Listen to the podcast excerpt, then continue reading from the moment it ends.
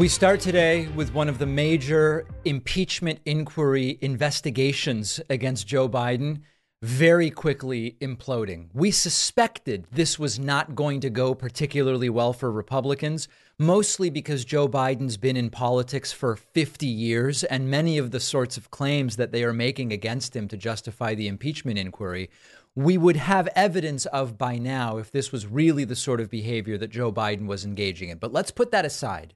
One of the major claims that Republicans want to look into to find evidence for, they don't actually have it, is that Joe Biden was making policy pushes and policy decisions as vice president of the United States in order to benefit himself and his family, his son Hunter Biden, financially.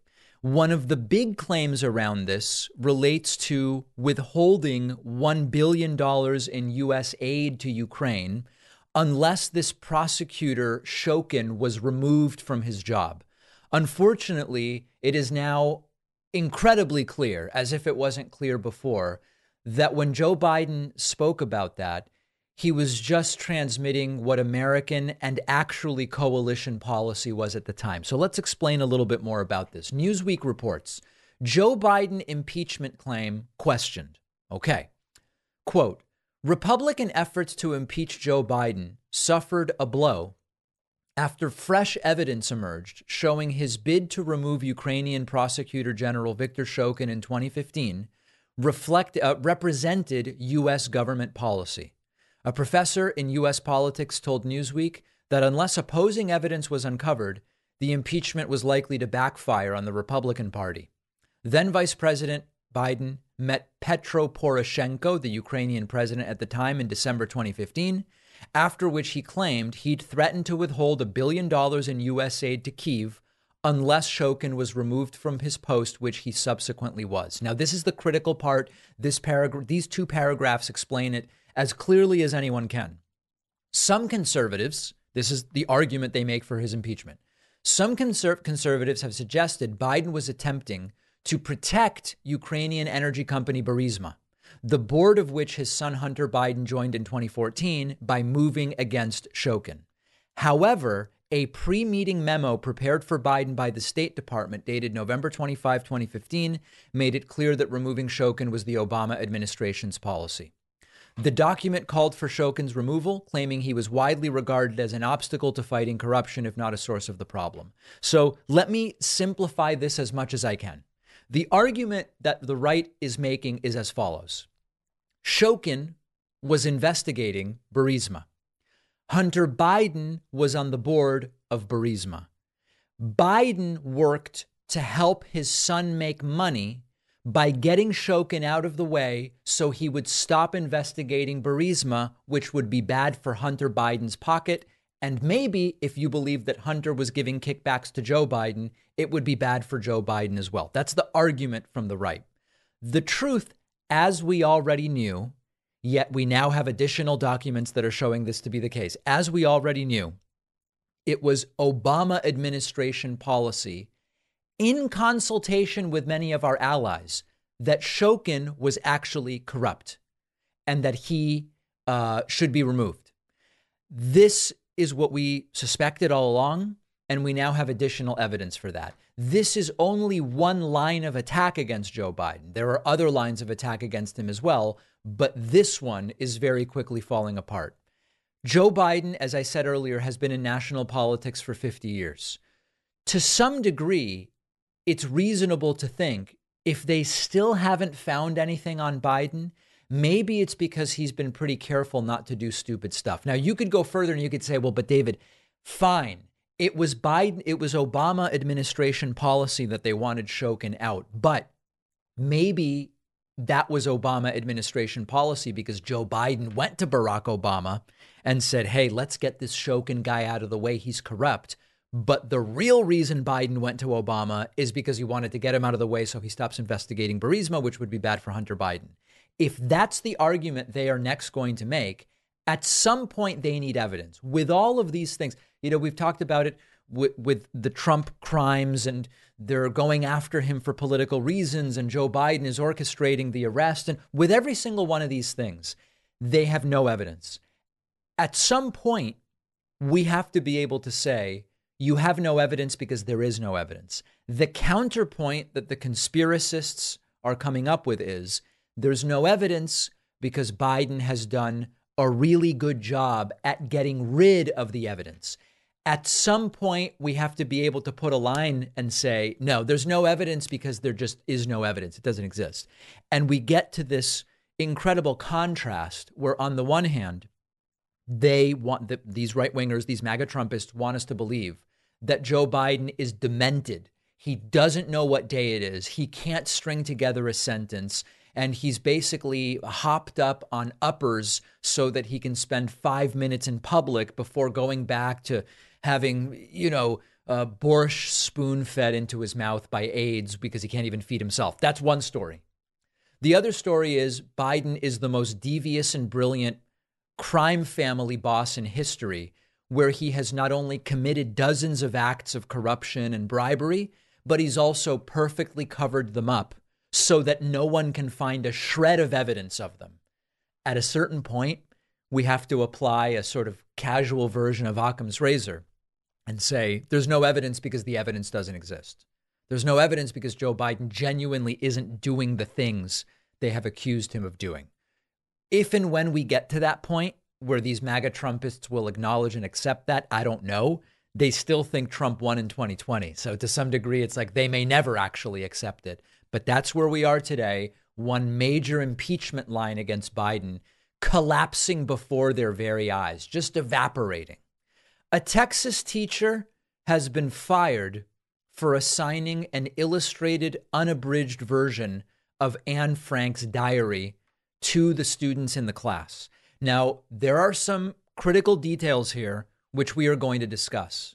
But when we talk about the real cancel culture, when we talk about the real suppression of speech, this is it. This is actually what it is. This is what happens when politicians think they know better than education professionals what to teach, what to assign, and how to teach it. Let's discuss. Texas teacher fired after assigning an illustrated Anne Frank book. The graphic novel adaptation released in 2018 is faithful to the original text in Anne Frank's diary. A lot of our audience may not know this. I didn't know it for a period of time. The version of Anne Frank's diary that I assume just about every single one of us read in school is an abridged version.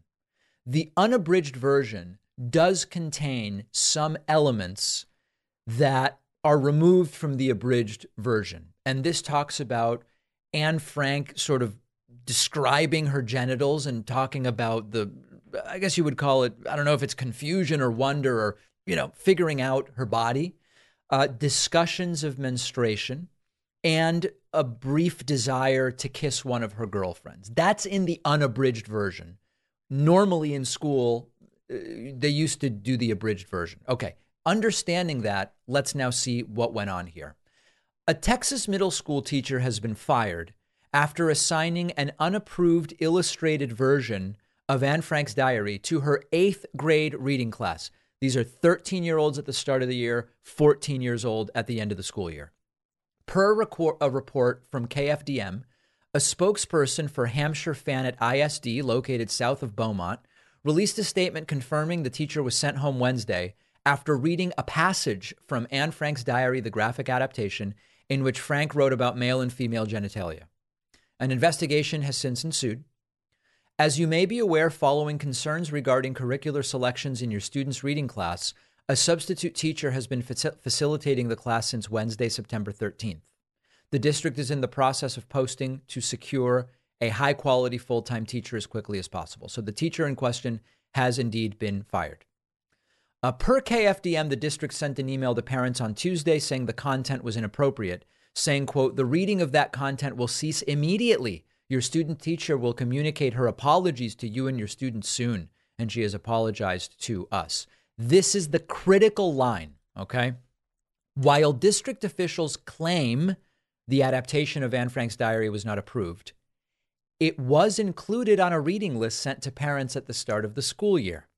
The investigation will determine if the teacher pivoted from the original approved curriculum or if administrators were aware of the book being part of the class. We essentially know that this was sent to teachers. And per our understanding of policy in the school district, the syllabus was also sent to administration. Now, if teachers, I'm sorry, it was sent to parents, not teachers. It was sent to parents and reviewed by the administration. If parents didn't look at it closely, if parents don't know the difference between the abridged and unabridged version, if the administration didn't care to look at it or didn't look at it closely or don't know the difference between the unabridged and abridged version, at minimum, it would be chalked up to, oops, we don't like this, but you actually did tell us, and therefore you certainly shouldn't have been fired. But the real story here is even this unabridged version, we're talking about eighth graders. This is Anne Frank's diary, written by, uh, I actually don't remember, was Anne Frank 13 or 12, 13 at the time that she wrote? I don't remember Anne Frank's exact age, but these are the things that everyone at that age is thinking about. And you have a situation where this is what happens. These fascist wannabes, which is, I'm not saying they are fascist, but they are fascist authoritarian wannabes. They want to be the ones determining what is read, what words are allowed. Well, Anne Frank mentions she had this idea of what it would be like to kiss a girlfriend, ban it. And we are leaving it up to political actors and, in some cases, the few parents who choose to show up at school board meetings and act like fools. We are leaving it up to them to decide what is appropriate to be teaching kids rather than the people who are actually experts in education. My preference would be leave the professional educators to determine what is and is not appropriate. And we are seeing this in Florida. We are seeing this in Texas. The right loves to say that the left suppresses speech, polices speech, punishes people for speech, on and on and on and on. And we look around on the left and we say, I mean, I guess I can find some anecdotal examples, but institutionally, it seems to really be happening on the right, not on the left. That is where we find ourselves today. And unfortunately, you know, I have a lot of parents who email me and they'd say, David, I am the biggest supporter in the world of public schools. I know that when you take kids out of public school, you weaken public education. This is what the right wants. And in fact, part of what the right has been doing over the last decades is worsening public schools to then justify defunding them. That this is this is the process.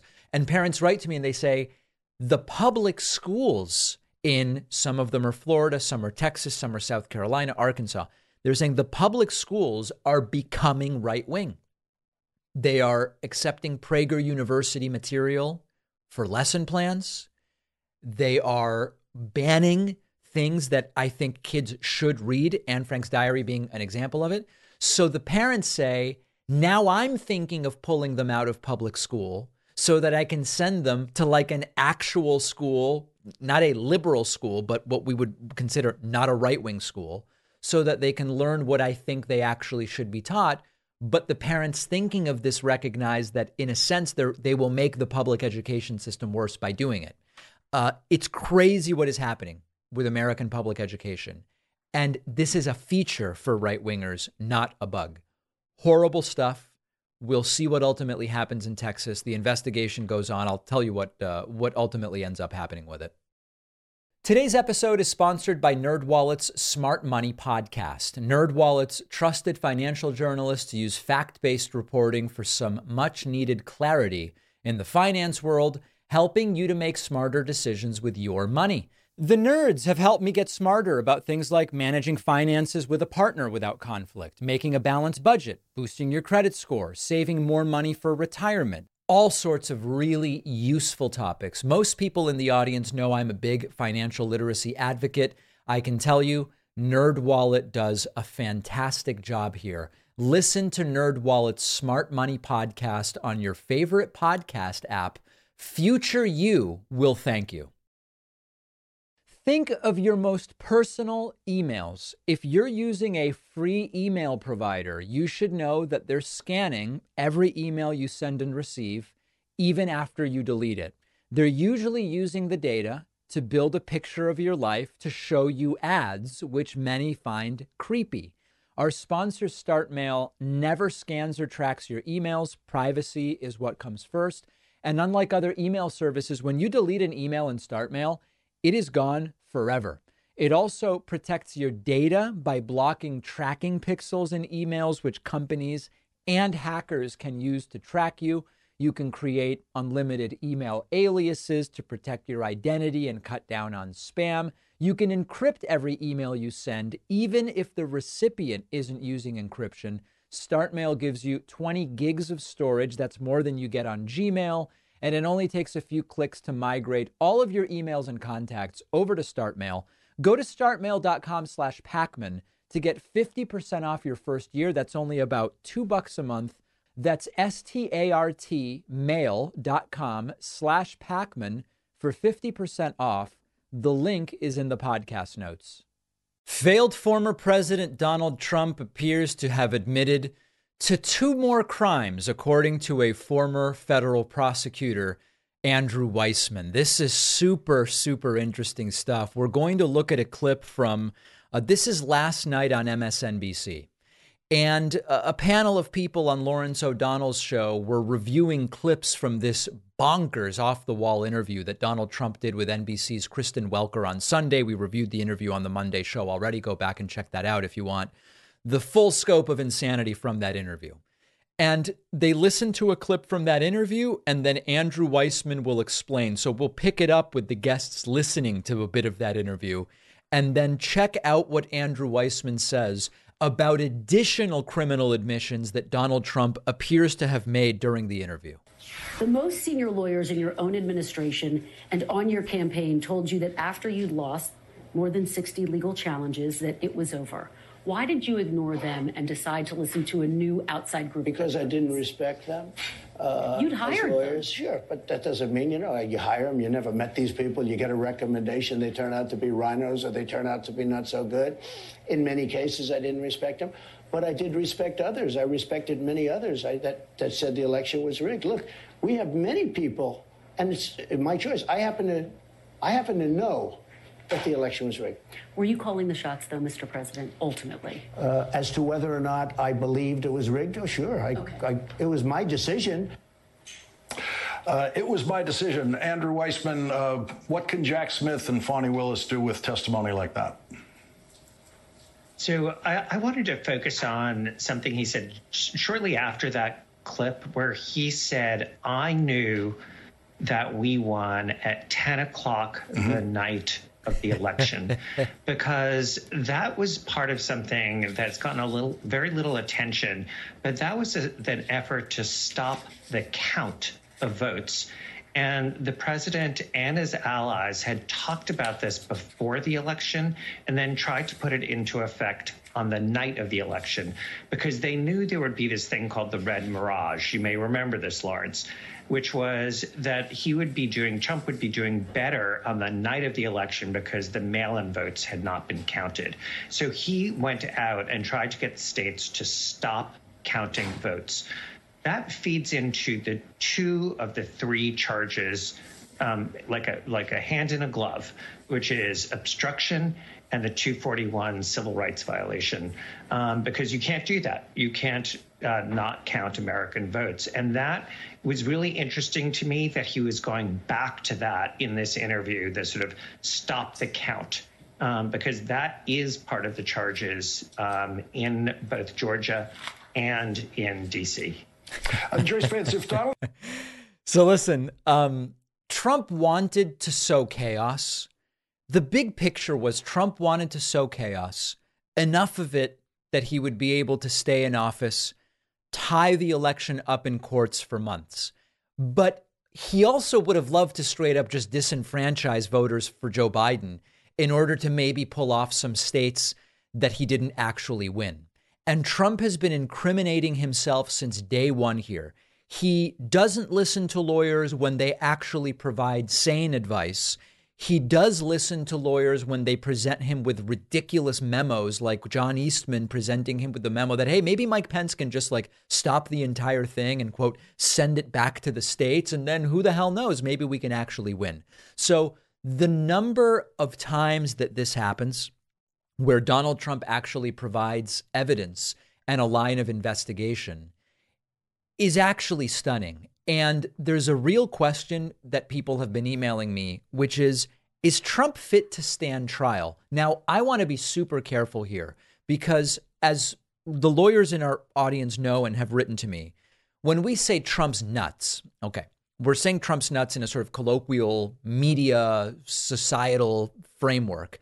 But in court, to, to truly demonstrate that someone is not fit to stand trial or to get a not guilty by reason of insanity, it really is quite a high bar. And there is no evidence that Trump genuinely meets that bar.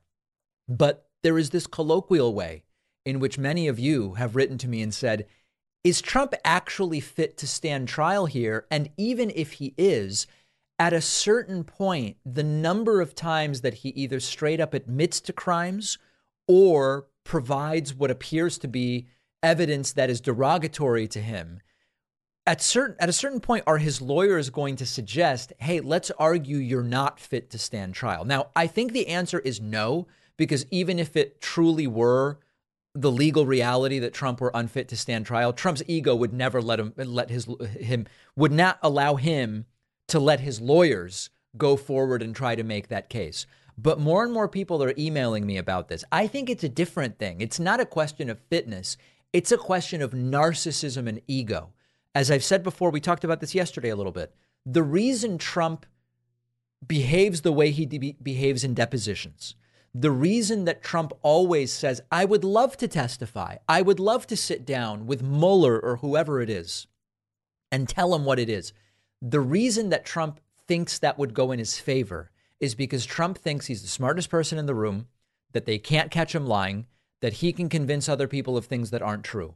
And that is a classic narcissistic, narcissistic and ego driven tra- uh, trait. Do I think Trump is fit to stand trial by the legal definitions? I'm not a legal expert, but all the lawyers that email me say absolutely, David. Trump would never successfully argue, his lawyers would never successfully argue that he's unfit to stand trial. Is there something wrong with the guy that he keeps admitting to crimes? Of course.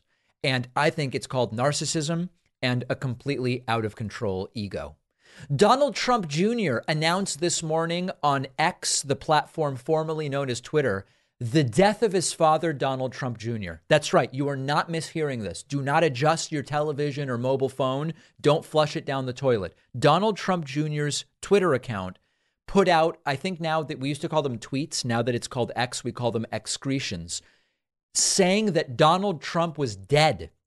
The best explanation we have right now is that Don Jr. was hacked and Donald Trump is apparently alive. Don Jr. tweeting, quote, I'm sad to announce my father, Donald Trump, has passed away. I will be running for president in 2024. That same verified X account of Donald Trump Jr. then posting, quote, F Joe Biden, stupid ass N word, and then posting, quote, this just in, North Korea is about to get smoked. Um, we believe that the North Korea comment is not a communication of any kind of American foreign policy. We believe that it is not accurate that Biden is a stupid ass N word. And we believe it is not accurate that Donald Trump has died. But we don't yet have an explanation. Hacking is the simplest explanation. A couple people wrote to me saying, David, is Trump really dead? And I said, no, it can't possibly be. And indeed, reports are that Trump is still alive. By the way, in all seriousness, speaking of X and Twitter and excretions and all of it, uh, Elon Musk apparently now is thinking of charging everyone to use Twitter. Even if you don't want to be verified, he would charge everyone.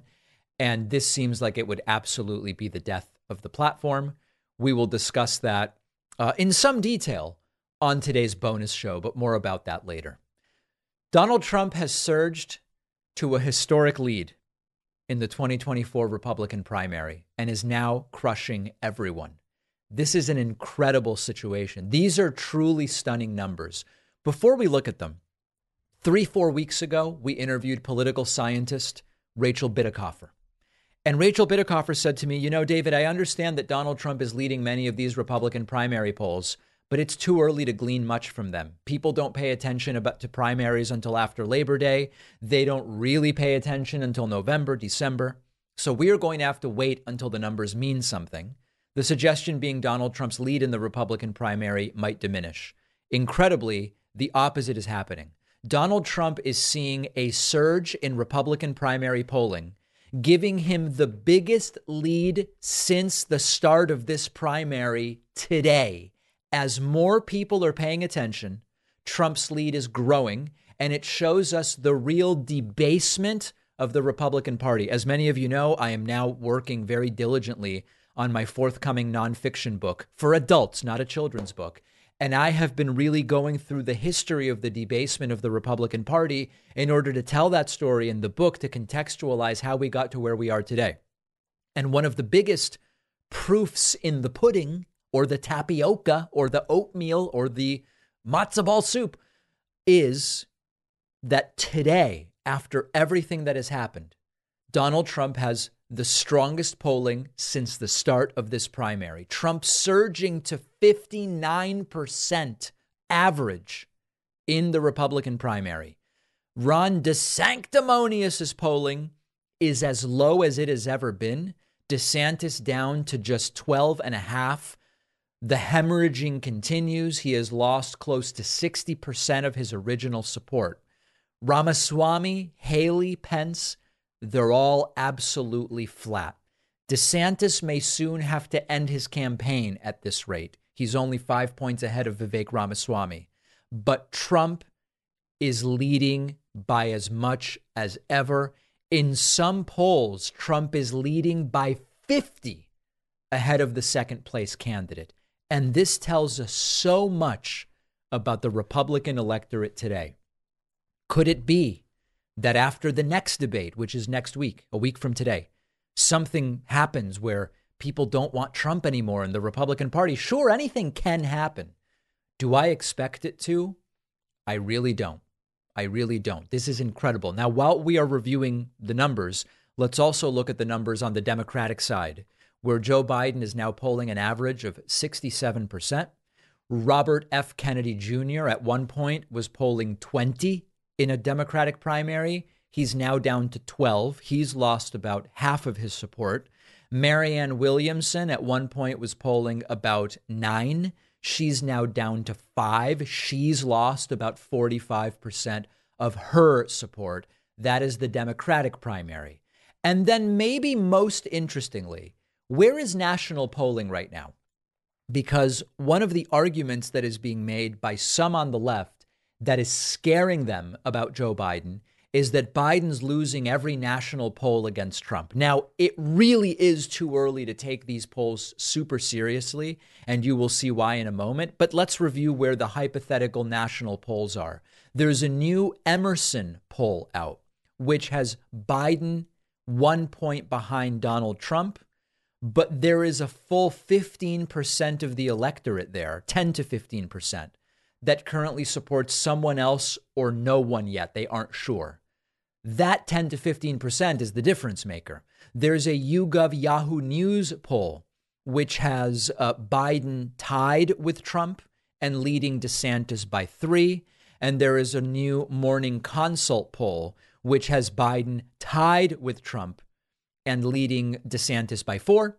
And then lastly, a YouGov CBS News poll where Trump leads Biden by one leads Biden by one, but there is a full 11% of the electorate that is either supporting someone else or they don't know yet. So let's talk about the themes here. Number one, the theme is Trump is running away with the Republican primary. Number two, the theme is Democratic primary support is coalescing around Joe Biden at the same time that many Democrats would love to have someone else representing the Democratic Party. And number three, Trump is clearly doing better than DeSantis against Biden. So this isn't good news for Ron DeSantis. It's potentially bad news for Joe Biden. But at this early stage of the game, 10 to 15% of the electorate is not yet supporting Trump nor Biden in those polls. As we know, even a seven point margin in a uh, prime in a, a general election is very, very big. So those folks who have not yet decided ultimately are going to decide who wins this this presidential race. So we, it's just very early. If I'm Biden, I'm not thrilled. That's for damn sure. But it is not the disaster that many on the left are claiming it to be. Here are my questions for you. Leave your answers in a comment, write into info at davidpakman.com. However, you want to communicate, send me a telegram. Uh, question number one Does anyone other than Trump have a shot in the Republican primary? Or are you ready to call the Republican primary over? And then question number two Are you worried about the head to head Biden versus Trump polling that we are seeing? Those are the two questions. Does anyone other than Trump have a shot in the Republican primary? And are you worried about the general election polling? Let us know. We will follow up. Make sure you're subscribed on YouTube at youtube.com slash the David Pakman Show. We're going to be back with more before you know it. A very quick break. Sometimes it can be tough to maintain an emotional connection with your significant other. You might work in different places at different times. There might be a kid in the way. It can be hard to find time for date nights, especially because kids demand so much attention, which is why I love our sponsor, Paired, which is the app for couples. The app will prompt you with a daily question or a game or a guided conversation, all designed by leading psychologists and the point is to just have a deeper connection with your partner, boost intimacy, build a deeper knowledge of one another. My girlfriend and I will use the prompts on paired throughout the day to stay connected. For instance, we answered a prompt about what we remember most from the early days of the relationship. It really helps us learn new things, and there can be funny moments as well. An independent study found that couples using paired saw 36% increase in the quality of their relationship. And giving a paired subscription as a gift is also a really great idea. You can try it free for seven days and get 25% off a subscription. Go to paired.com slash Pakman. That's P A I R E D dot com slash Pakman for a free trial and 25% off. The link is in the podcast notes. Here's something interesting. Uh, Howard Stern declared on his program this week that hell yes, he is woke. And right wingers are completely losing their minds. Now, th- those pe- people know after Howard Stern said he watches the, the David Pakman show, that was a big day. A David Pakman membership costs six bucks a month. Right. Um, I, I explained I've been listening to Howard Stern for you know more than 20 years, and and uh, I, I like a lot of what he's been saying politically over the last five years. What I find fascinating about what I'm about to play for you is that Howard Stern is talking about exactly what I've talked about when it comes to woke. The right has perverted woke. The right has cartoonified woke into being whatever, you know, they like to talk about blue-haired lesbians or what they they've caricatured wokeness into some kind of free speech suppressing tone and language policing insanity where everyone has to, uh, you know, declare their pronouns and uh, what the truth is woke means, hey, you know what? I've become aware of problems in society that are bigger than one person to fix. I've become aware of issues with the world we live in that we need to work together to fix. That's what wokeness actually is. And it's been perverted. And let's listen to this clip. It's very interesting where Howard says, I people say I'm woke like it's bad. You know what? I guess I am woke. And he is doing what we've talked about, which is just just take the term back. Woke is good. The opposite of woke is bad. And by the way, when we look at, at when you poll Americans about their views on wokeness, more see it as a good thing than a bad thing, even despite the smear campaign on wokeness from the right. And on most issues, a majority of the country identifies with the woke point of view. Let's listen.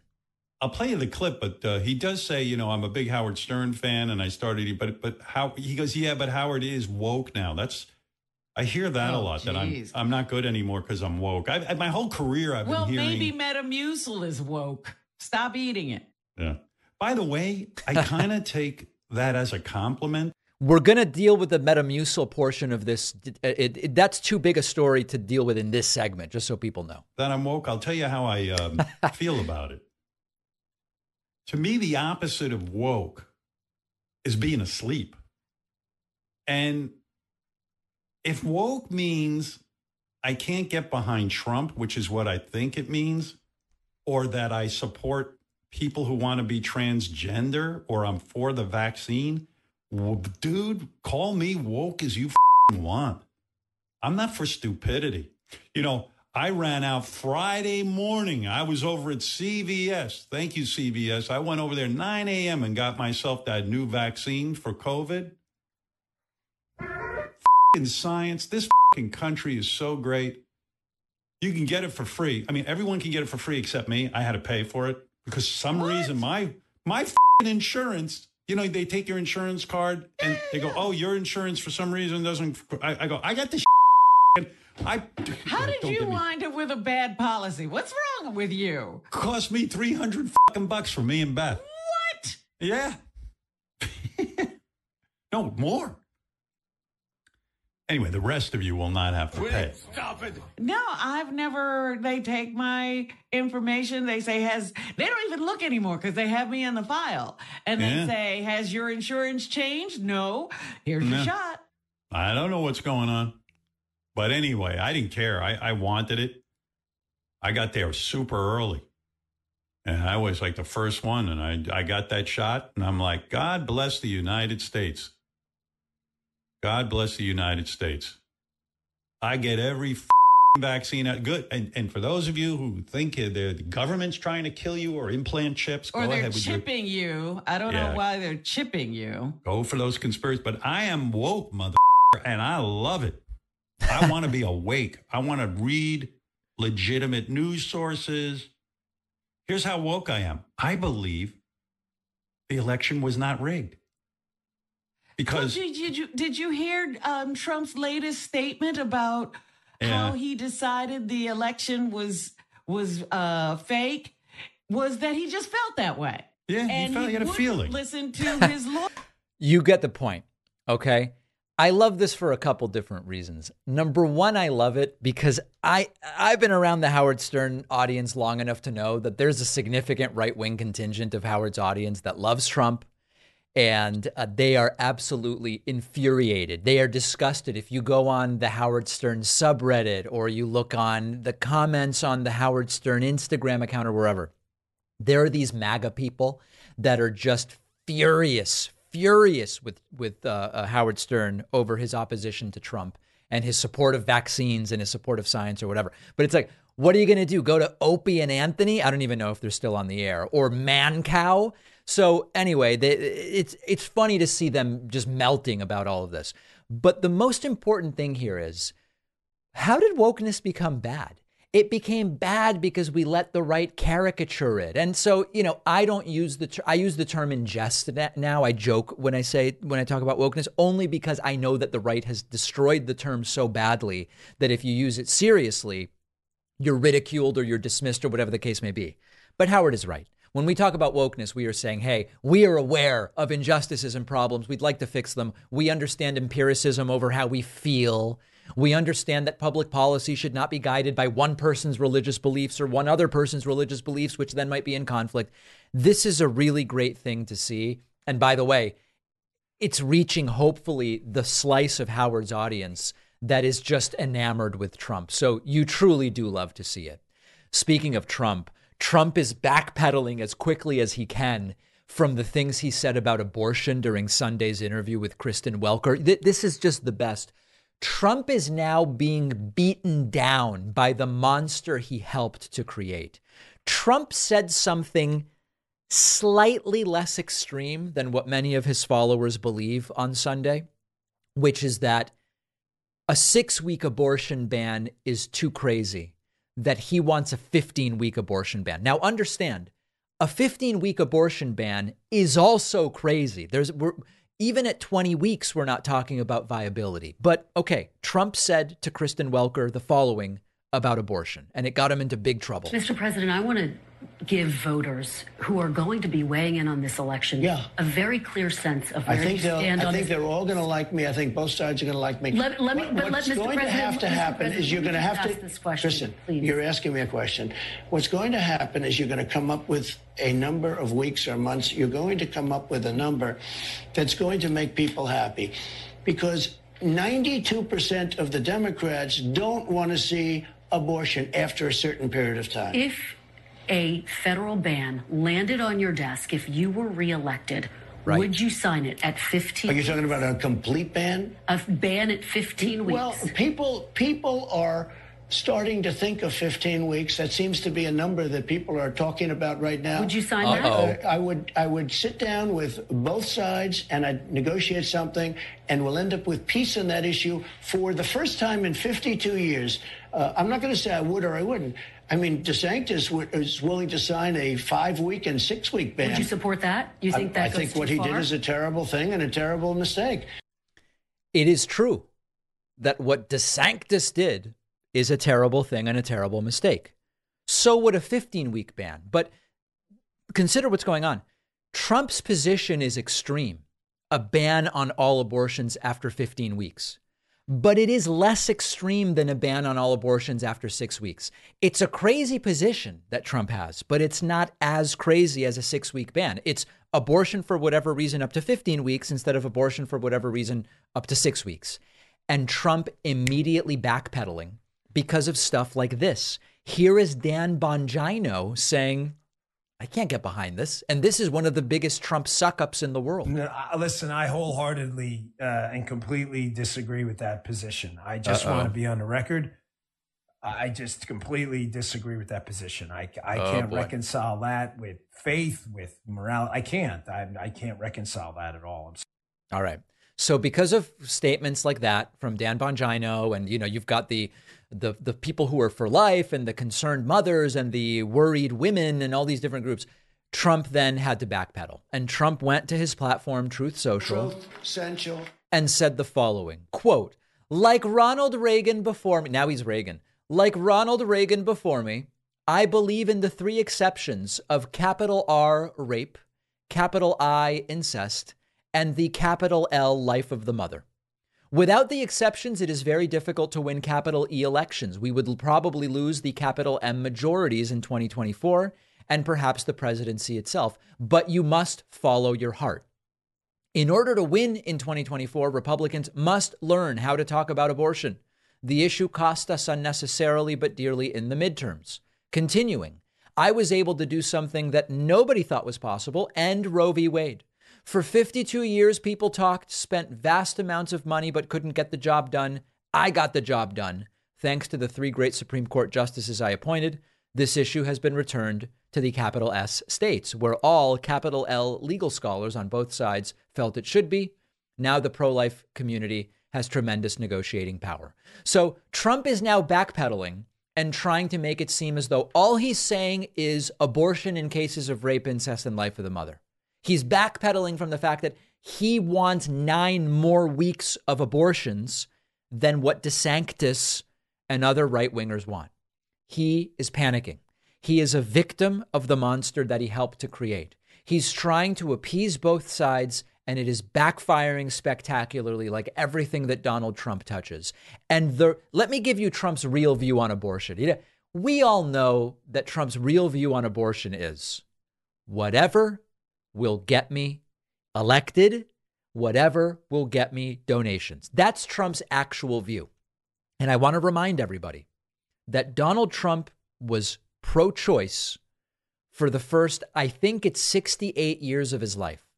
All of a sudden, Trump's running for president as a Republican and he's had an awakening. What is the awakening? Here's the story he told. This one's even less believable than Dave Rubin's political awakening.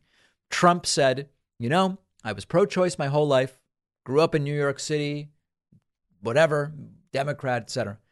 But then I met a kid and it was a nice kid. And the kid's mom said, You know, I thought about having an abortion, but I didn't. And Trump thought, Wow, this is such a great kid. I'm now against abortion because of that. that story. It's such a stupid story. I mean, it really is. Uh, is it no? It's not about people should be able to choose. The woman chose. She was able to choose not to have an abortion. Great. Um, so we've known all along that Trump's view on abortion is whatever the hell will get me into the Oval Office. But Trump panicking, Trump backpedaling as a victim of the monster he helped create. One of our sponsors is Zippix nicotine toothpicks. Don't you think it's time you stopped putting smoke and vape oils in your lungs? Zippix toothpicks are a convenient way to curb the nicotine cravings. Zippix toothpicks are super discreet. You can use them anytime, anywhere smoking and vaping aren't allowed, including flights, sporting events, in restaurants. They're available in six different flavors with options of two and three milligrams of nicotine. If you're not a nicotine user, Zippix also offers caffeine and B12 infused toothpicks. Zippix has already helped tens of thousands of customers ditch the cigarettes, ditch the vapes. They might be able to help you too. If you're a smoker or a vapor, give Zippix toothpicks a try. Your lungs will thank you. Go to zippixtoothpicks.com today. Save 10% with the code PAKMAN10 at checkout. Just remember you must be 21 or older to order. That's Z-I-P-P-I-X toothpicks.com. Use promo code PAKMAN10 at checkout for 10% off. That's PAKMAN10. The info is in the podcast notes. Radical Republican Congresswoman Lauren Boebert's problems as a result of public sex acts and vaping in a theater uh, are not ending anytime soon. This is fascinating stuff. Our friends over at Midas Touch have the story. Lauren Boebert's forthcoming speech to the Texas Youth Summit has been canceled because she fondled a dude's genitals in public. Isn't that a sad story? So let's take a look at the reporting from Midas Touch. Texas Youth Summit scrubs Lauren Boebert from speaker lineup. Boebert continues getting booted from venues. The Texas Youth Summit has scrubbed spunky Republican Representative Lauren Boebert from their youth oriented event. The group announced the addition of Boebert after the Colorado Congresswoman was kicked out of Buell Theater in Denver for disruptive behavior, which included vaping, flash photography, and fondling between her and her date. So they initially they came to her rescue. The Texas Youth Summit courageously and bravely invited Lauren Boebert to speak after she was treated so unfairly by the people, uh, the ushers and security guards at the theater. Okay. Boebert was then caught lying about the details of the removal after CCTV footage was released. This did not deter the Texas Youth Summit from announcing Boebert's addition. They announced and described her as a devout Christian who seeks to honor God in all that she does. They mentioned she wore a gun on her hip when she spoke at the event last year. They published this. Lauren Boebert was announced as part of the VIP reception, where you can also meet Charlie Kirk, Byron Donalds, Don Jr., Jr., and Kimberly Guilfoyle. She was getting the full celebrity treatment. After Midas Touch broke the addition of Boebert, the Texas Youth Summit quietly removed her from the lineup, deleted every social media post announcing the addition. Uh oh. A Google site search revealed Boebert's name was scrubbed from the entire webpage. Don't MAGA Republicans call this cancel culture? And they have a bunch of the, the tweets. We are excited to announce Congresswoman Boebert is added to our All Star Texas Youth Summit lineup, free to ages 12 to 26. 27 plus you pay at the beautiful Woodlands Marriott. They had an image. She's going to, to speak. Uh oh, this post is being deleted. That is trouble. So it's cute, right? I mean, it's cute. The, the Texas Youth Summit proudly and courageously invited her to show how they are not going to allow her to be canceled. And then all of a sudden, when it's spotlighted that this lunatic is getting allowed, uh, being invited to speak, they quietly remove it. They cancel the entire thing. It's like it never happened. Fine. Oh, they had a change of heart or it was bad publicity or whatever. But what about the voters? What about the hypocrisy of the voters? Will Republican voters in Colorado not vote for Lauren Boebert? Or will they still vote for her over Adam Frisch because at least she's not a Democrat? That's the question. We won't know the answer until November of 2024. But I want to remind people again the Republicans' control of the House of Re- Representatives could hinge on whether Lauren Boebert or Adam Frisch win in, Colo- in Colorado in November of 2024. AdamForColorado.com. He lost by only 500 something votes in 2022. We can get Boebert out, and we might even be able to take the House from Republicans. So it is critically important that we say, hey, you know what? We can't count. If you're counting on Republican voters not being hypocrites to win an election, you're going to be disappointed. So, what we have to do is we have to make sure every single one of us is registered in Colorado and that we actually vote if you are in Boebert's district. I actually forget, is it the third, 14th, or, or fourth district? Lauren Boebert Wiki. Let's see. What which district is it? It's the third district. If you live in Colorado's third congressional district, make sure that you're planning to vote, you're registered to vote, etc., because your vote could actually decide whether Democrats or Republicans control the House of Representatives for the next two years, which is an incredible responsibility and opportunity. Lauren Boebert's problems after fondling a dude in public go further than just maybe losing the House of Representatives for Republicans in 2024. She may have committed multiple crimes, multiple crimes on that day. Now, there are a bunch of aspects to this story. It is really stunning stuff, as I like to say. So let's talk, talk it through. One element here is that Colorado law says public indecency is when a person performs certain acts in a public place or in a place where the public is likely to see them, including, and this is critical, lewdly fondling or caressing another individual. Now, whatever your opinion is, whatever my opinion is, whatever anyone's opinion is about whether you should be allowed to or not lewdly fondle others in public in Colorado, if we are for law and order, we must go by what the law is.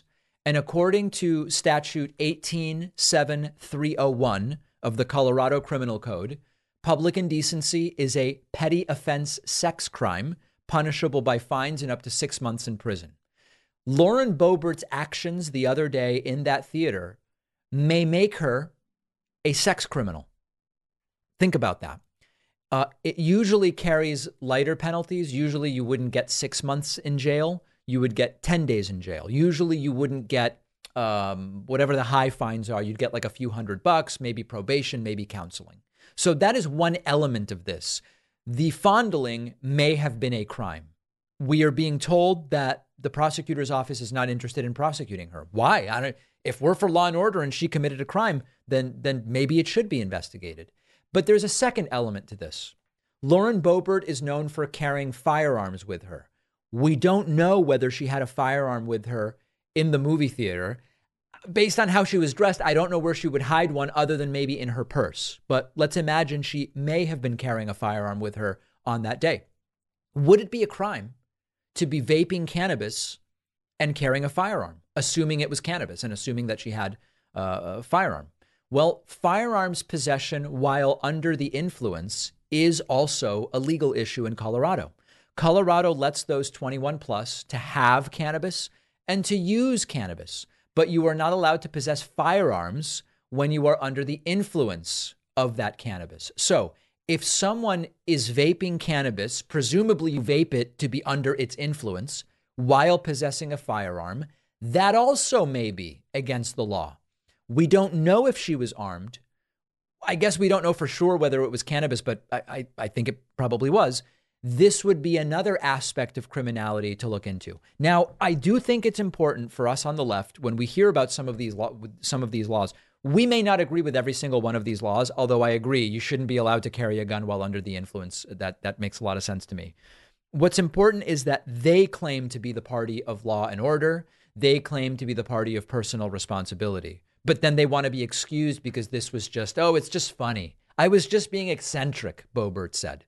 If she broke the law, she should be investigated. If there's evidence against her, she should indeed be prosecuted. Because listen, these are our role models, aren't they?